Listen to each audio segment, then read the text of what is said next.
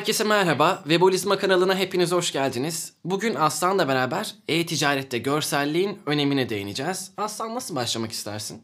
Herkese merhaba. Tekrar sana da merhaba Burak. Şöyle başlayalım istiyorum. Aslında görsellik dediğimizde çok geniş e, kapsamlı bir kelime olmuş oluyor bu.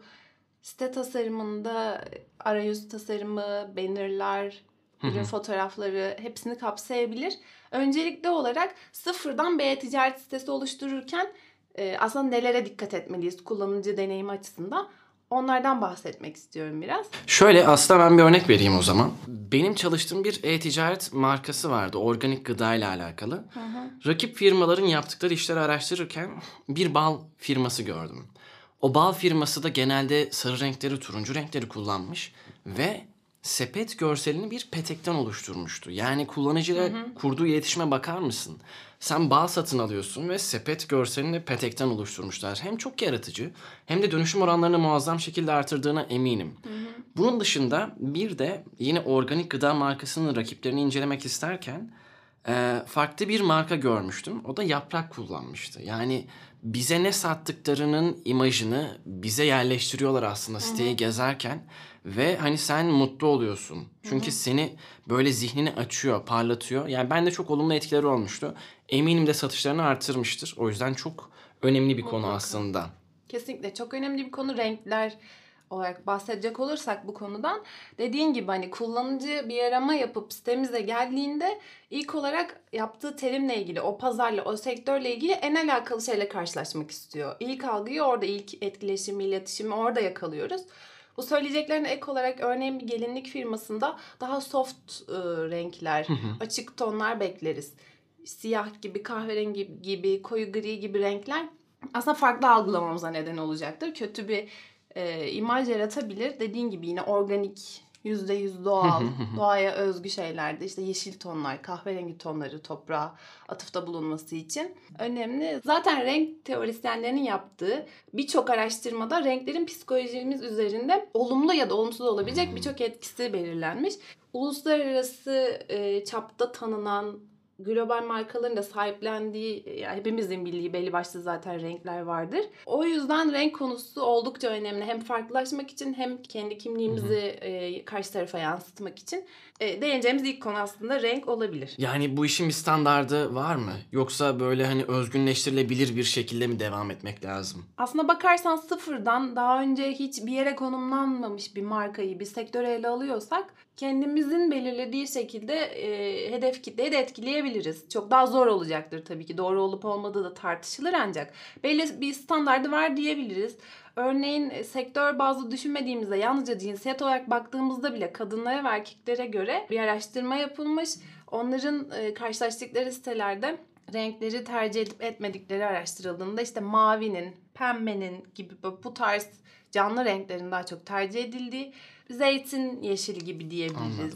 Ee, o renklerin ise çok da tercih edilmediği Yani biz burada aslında Evet, hedef kitlemizi çok iyi tanıyacağız. Yani Evet. eğer bizim hedef kitlemiz kadınlara e, hitap ediyorsa ona göre ona uygun renkler kullanacağız. Ya da erkeklere hitap ediyorsa ona uygun renkler kullanacağız. Çok doğru. Aynı zamanda hani renkten bağımsız olarak sitede beklediğimiz bazı algısı olarak da görsel tasarım ilkeleri vardır. Biraz onlardan da bahsedebiliriz. Örneğin hizalama. Siteye girdiğimizde her bir öğenin, her bir kategorinin çok başka yerde birbirinden uyumsuz olduğunu görürsek bu bize yine hani algısı olarak e, kötü algılamamıza sebep olup siteden hemen çıkmamızı sağlayabilir. E, bu da kötü olacaktır aslında işte hemen çıkma oranlarını artıracağı için. Peki hani ben bir işe girişmek istiyorum diyelim. Yani ben bir e-ticaret sitesi açacağım. Yani görsellik konusunda kimi baz almalıyım? Şunu baz alabiliriz dediğimiz bir site var mıdır? Ya da şöyle yapabiliriz, şuna dikkat etmeliyiz ya da şuradan bakabiliriz dediğimiz bir şey var mıdır? Yani pazar yerlerine girip oradan mı bakalım? Çünkü günümüzde artık hani e-ticaret denildiğinde pazarın hakim aslında o pazar yerleri çok büyük oranda. Tabii ki kendi satış yapan firmalar da var e-ticaret sitelerinden. Ancak biz rakiplerimizin ne yaptığına bakmak bizim için çok önemli ya. Renk konusunda, görsellik konusunda da o büyük sitelere bakmalı mıyız? Onlar doğru işler yapıyorlar mı? Sana sormak istedim bu soruyu. Ya onların e, yaptığı sitelerle ilgili de birçok araştırma var. Tek tek bahsedecek olursam e, çok uzun süre ancak temel olarak şöyle söyleyebilirim. E, hepsinin e, kendi için sahiplendiği hani renk bazında bir renk var. Tasarım bazında da kullanıcı deneyimini en üst seviyeye çıkaracak bazı etmenler var. Örneğin yine görsel tasarım ilkelerinden hiyerarşi olarak baktığımızda e, en üstteki kategorinin üstte daha büyük e, tipografilerle yazılması, altta açılan menülerin daha küçük fontlarla yazılması, o şekilde tasarlanması önemli olabilir. Yani genel olarak görsel tasarım ilkelerinden birkaçı denge gibi, hiyerarşi gibi, beyaz boşluk gibi, bu beyaz boşluktan kastım da metinler, paragraflar arasında ürünlerin içeriklerinde e, beyaz kısımların bulunması gibi bazı ilkeler önemli. Onun dışında tabii ki özgünleştirebiliriz, farklılaştırabiliriz ama bu standarda uyulması da aslında devamlılığı, sürekliliği sağlıyor e, gibi düşünebilirsin. Anladım. Bir de ben şeyi de merak ediyorum. Şimdi mesela biz firma ismi vermeden konuşmaya çalıştığımızda sarı site denildiğinde sarı sitenin herkes ne olduğunu biliyor. Hı hı. Ya da e-ticarette pazar yeri anlamında hı hı. turuncu site denildiğinde herkes ne olduğunu biliyor.